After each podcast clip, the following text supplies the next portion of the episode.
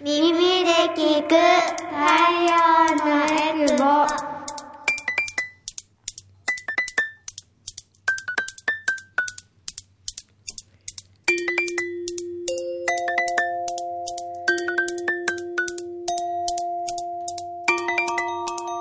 ラジオ沖縄オリジナルポッドキャスト耳で聞く太陽のエクボこの番組は沖縄の子育てをもっと楽しくをモットーに活動しているエクボママたちが様々な子育ての情報を発信していきます。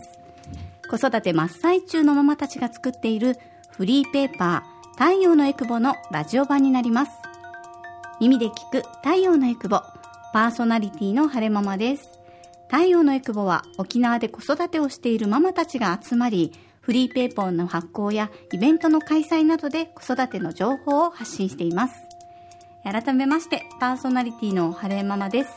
私は大阪出身で小学5年生と3年生の2人の子育てをしています。普段はフルタイムで会社員として働きながら、太陽のエクボでは広報活動などをしております。え今回登場してくれるのも前回に引き続き、あざまるさんとあずきさんです。では自己紹介からお願いします。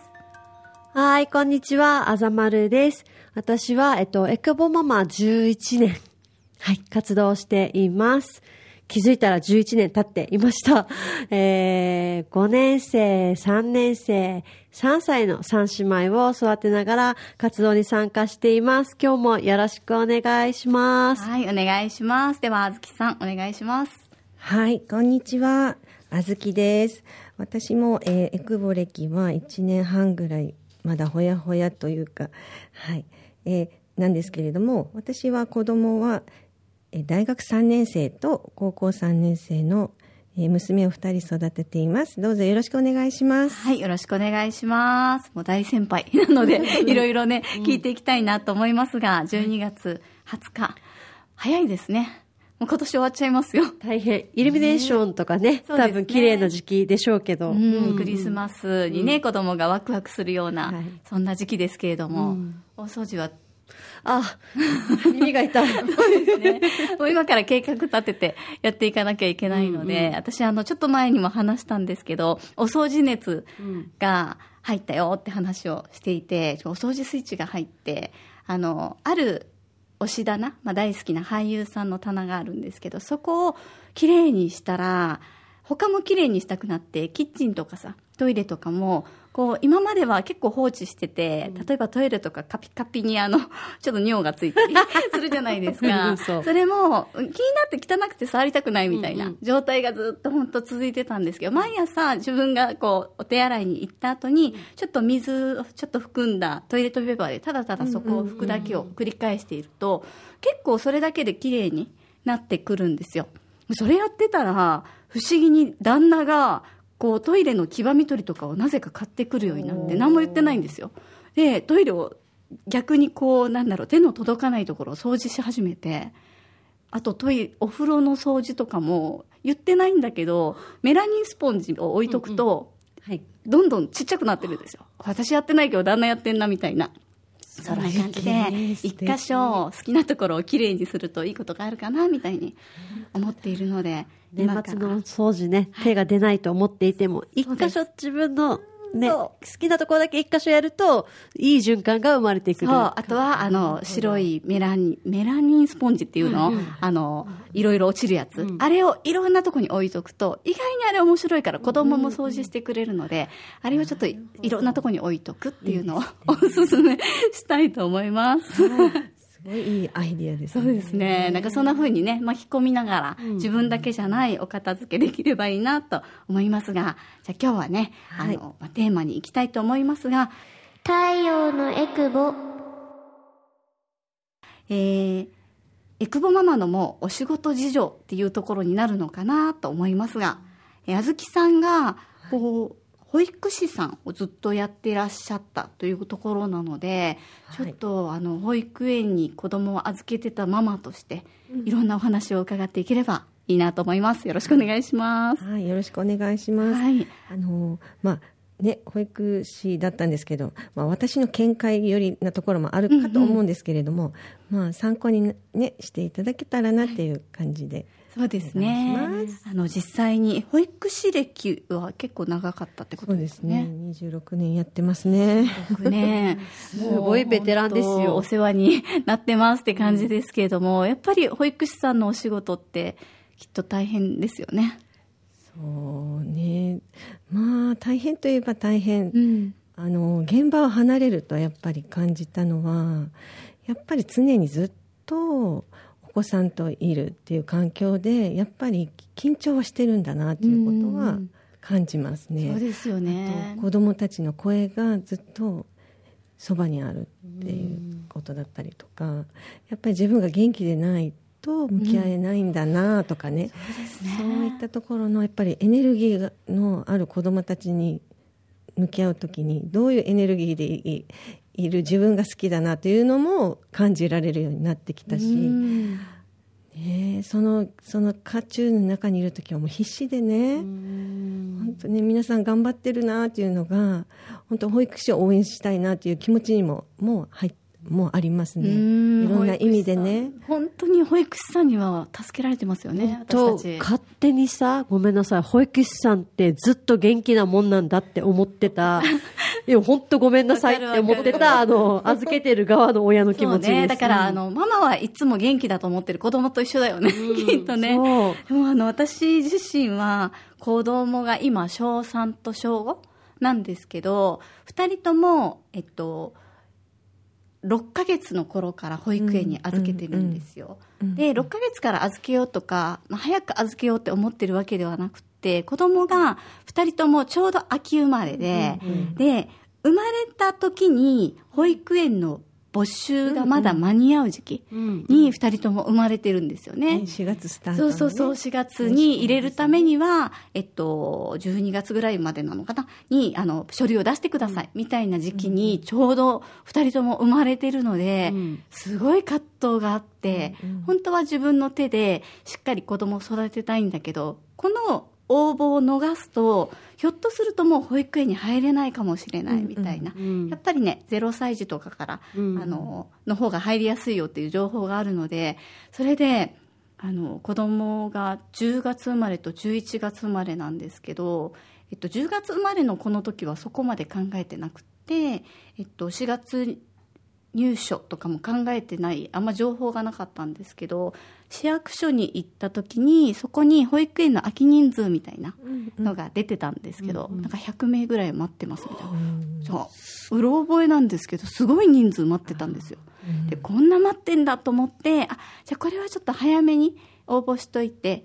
って思ったらその2日後ぐらいに電話がかかってきて、息子は奇跡的に6ヶ月から途中入所だったんですけど、4月じゃなくて入れたっていうのと、あとは娘が11月に10月かぐらいに生まれたので、あの娘の時は生まれてもう数週間で保育園に預ける書類を泣く泣く書いた経験があります。出生届のすぐ次にそうそうそうそう。やっぱお兄ちゃんと一緒の保育園入れたいですし、そこの4月を逃すともう入れなかったり、全然違うところに行っちゃうっていうことを考えると親本位で、今のうちにやっぱ4月入所にって思って書いて、いや、でもちょっと外れてもいいよって思ってたらやっぱり OK だったので。外れてもいいよってそうそう思ってたそうそう。もうなんかやっぱ出すことに意義あるかなと思っていたんですけど、6ヶ月から預けるちょっと親とかってやっぱりね、もっとちっちゃい頃から預ける親の罪悪感ってすごいあるんですけど、いいんですかね？あの罪悪感とかねかん感じなくって全然いいのかなってうん思いますね。うん。でもなんかやっぱりこう世間のママたちは、こんなちっちゃい子供預けてって保育園に預けられただけいいじゃんって思うママもきっといるとは思うんですけどこう預ける側としたらすごく悲しくないですか？初めて預けた日のこと覚えてます？そうかも。うん。なんかね、んなんか母親が見るとか、母親がこう育てることがすごく美徳ないイイメージがあった時があって、預けることに罪悪感は確かに寂しかったりね、しかも泣くしね。そうね、預けるときに泣いたり、あと親にも言われるんですよ。こんなちっちゃいのに預けるのかわいそうにとか言われると、心がすり減ってしまって、すごくあの頃は、なんか自分がちょっと毒親なんじゃないかぐらいの気持ちにすごい落ち込んだんだけど今小3小5になって思うのはいや預けといてよかったなって感じですけど、保育士さん目線で、保育園にいるとこんないいことあるよとか,、預けてるとこういうのいいよってなりますか、いいよっていうのを、まあ、ママがあの預けることでこう社会にね貢献できたりとかあのそうね。でお子さんもそう預けられあ預かってもらうことで保育をね、えー、体験できるってことでお互いにあのいい環境で過ごせるっていうことの選択を,、をしたっていうことでいいんじゃないかなって思うんですよね。うんそうですね、私もちょっと言葉悪いかもだけどいいとこ取りじゃないですけれども、なんだろう保育園預けることによってすごくやっぱり寂しいとか復帰したくなかったっていうママたちを私は会社員として迎え入れる立場なので、うん、もう何人迎え入れてきたぐらいにこう職場復帰する人たちの研修を結構やるんですよ、うん、なのでそういう話を聞くんですけどいやでも子供を預けた時の肩のこう荷の折り方ってないみたいな、うん、なんかずっと子供を抱っこして子供と二人っきりで過ごしてきた中で、社会に復帰することって不安でもあるんだけどやっぱり子供から離れられる時間ってすごく貴重だったし、あの子供と離れてる時間が長ければ長長いからこそこうギュッと濃縮して愛せるかなと思ったんですけど、あざまるさんはなんかああそうよね。多分私上の子2人は考えたら保育園入ってなかったんですよね、うんうん、えっと3人目は今もう保育園行ってるんですけど確かにそのなんだろうあの、ピリッとしてる自分はいましたね。その、肩の荷が下りない。なんかこう、自分で頑張らなきゃって、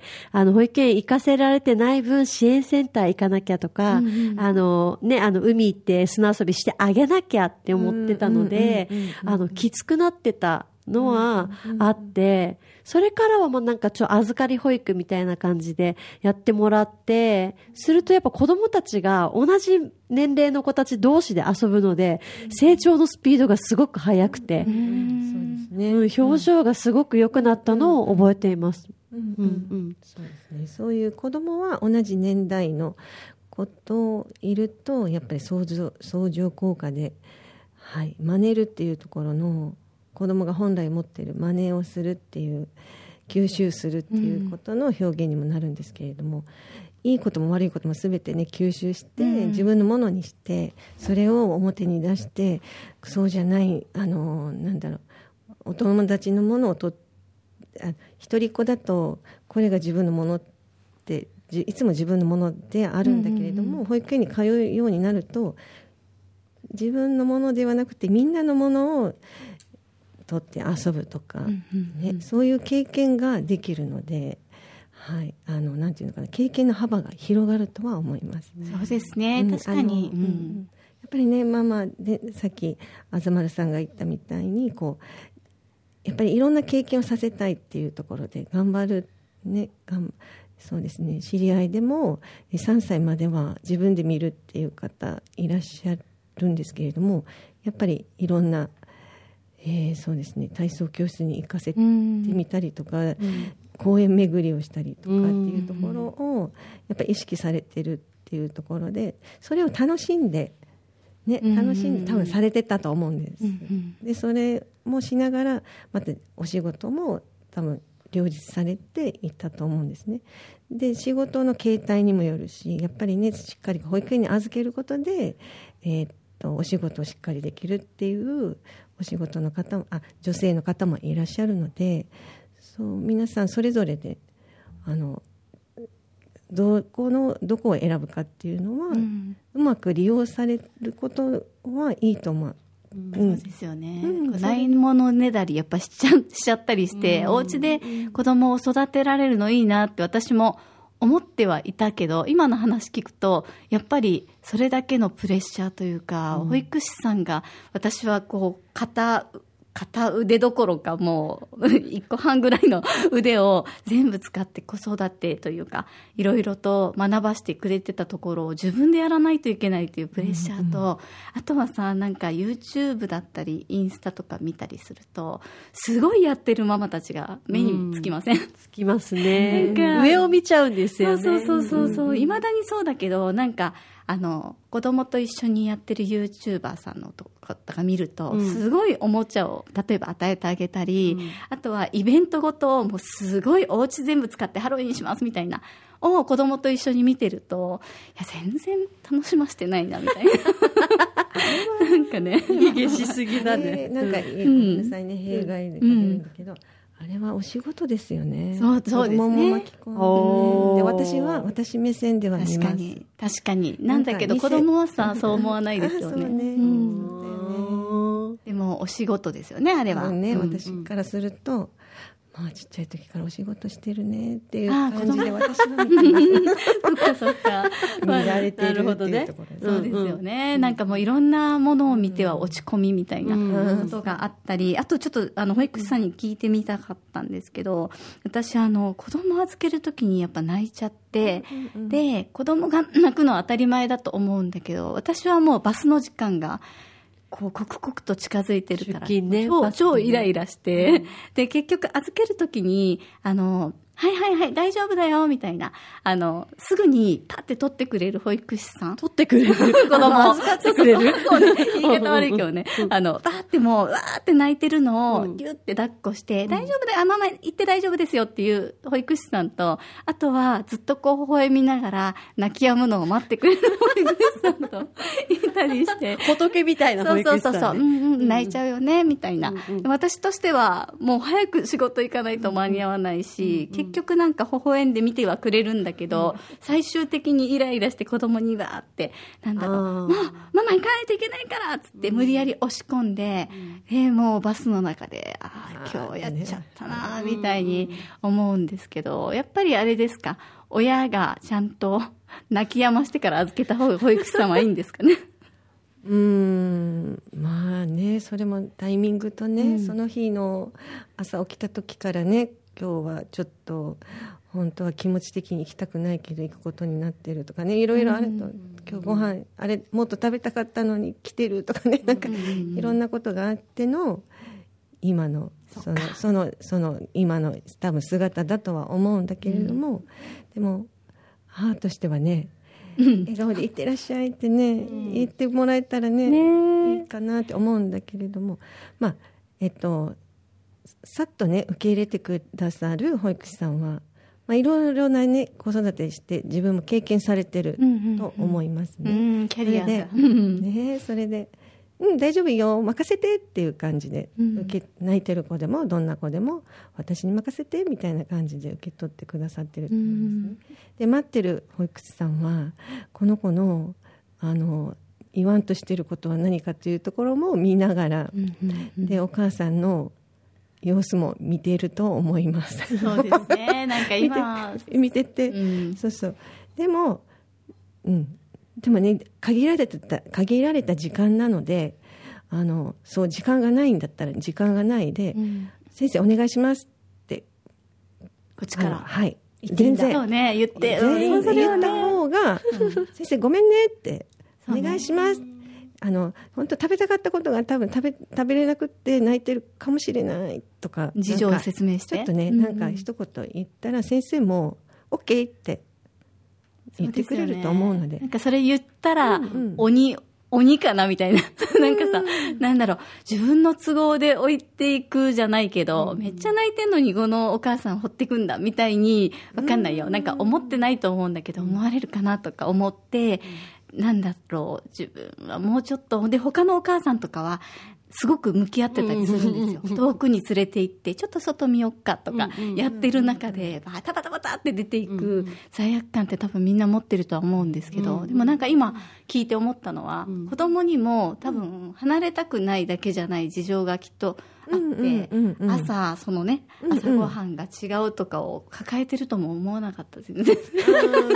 そ そんな余裕なかったたです。多分ね前なんかルーティンみたいのありますよね朝のルーティンって。子供は特にねこだわりがねトイレ行ったらうん。とか、どこで座って何食べるとかね、うん。ではあの親側もこのぐらい食べたらいいだろうっていうなんか暗黙のルーティンがあったりとか、うんうん。ねこう触った時にあおねこのぐらいの熱だったら大丈夫かなとかね、うん。でも今コロナ禍になって多分検温を確実にうん。そうですよね。そういうところですねがあると思うんだけど前は手を触ったりとかねちょっと体、頭触ったりとかして、大丈夫かなとかって肌感覚なところがあったけどもうそれが数ねうんうんそうで数字でなってるから、辛い。もう子供のやっぱ体調不良がうん。一番やっぱりネックで、うんうん。こう今から復帰するって考えている親御さんが多分多い時期だとは、あのもう保育園決まるかなどうかなっていう時期かもしれないんですけれども本当一つ言えるのはあれですよね、子供って預け出した時は1ヶ月2ヶ月すごい体調崩しますよそうねですね。そう。洗礼を受けるというか、うん。免疫を作るというか。電話する側はどうですか？こうお母さんの声のトーンとか結構えー？みたいになったりししまあせん？りますよね。またですか、うん。みたいなね、うん。ごめんなさいって そうです保育士さんが謝るんだ。そっか。あのそうそうそう。一応そうこう7.5度になるとお伝えするっていうこと、うんうんうん。ねこのルールがあるので、うん。はい。そうですよね。もうルールって分かりながらも、うん。うんいやいつも迎えに行ったらすごい元気じゃんみたいな、うんうん多分こととか、うん。あとはやっぱり私自身の子供は結構元気だったからうんうんうん。そんなにだったんですけど、結構大半のママたちが職場復帰していろいろ研修を私がやって、あ、じゃあもうあのバリバリ働けるねってこっちが思った瞬間になかなか来れなくなって、うん。こっちはこっちでちょっと困ったりはするんだけど、でも向こう側としてはすごい心が折れてるみたいな、ママたちもちょっと見るので、職場復帰をした後バリバリ働けるとは限らないよってところうんと、そうですよね。体調を崩した時のケアをどうするか誰が見るのかっていうのは、家族だけじゃなくってこう、おじいちゃんおばあちゃんとか、手助けしてくれる人たちと話しておくといいかもしれないですね、今のうちから。そうですね。なんか保育園に預けていたママとしては、うん。いろんな悩みを今相談したいところですが、結構ね、時間が経ってしまったので、また次回、はい。ちょっといろんなお話を伺っていきたいと思います。今日はね、あの、保育士さんとして26年働いていたというところで、いろんな悩みを ちょっと相談してみました。耳で聞く太陽のエクボ。子育て真っ最中のママたちが活動している太陽のエクボでは、イベントの開催やフリーペーパーの発刊などで、沖縄の子育てを応援しています。最新情報やフリーペーパーは、ホームページからもご覧いただけます。ぜひ、太陽のエクボで検索してみてくださいね。またこの番組では皆さんからのメッセージを募集しています。エクボアットマーク r 沖縄 .co.jp ekubo アットマーク rokinawa.co.jp もしくは旧ツイッター X でハッシュタグ全部ひらがなで太陽のエクボでつぶやいてください。番組のフォローもお願いします。耳で聞く太陽のエクボ。次回もまたお楽しみに。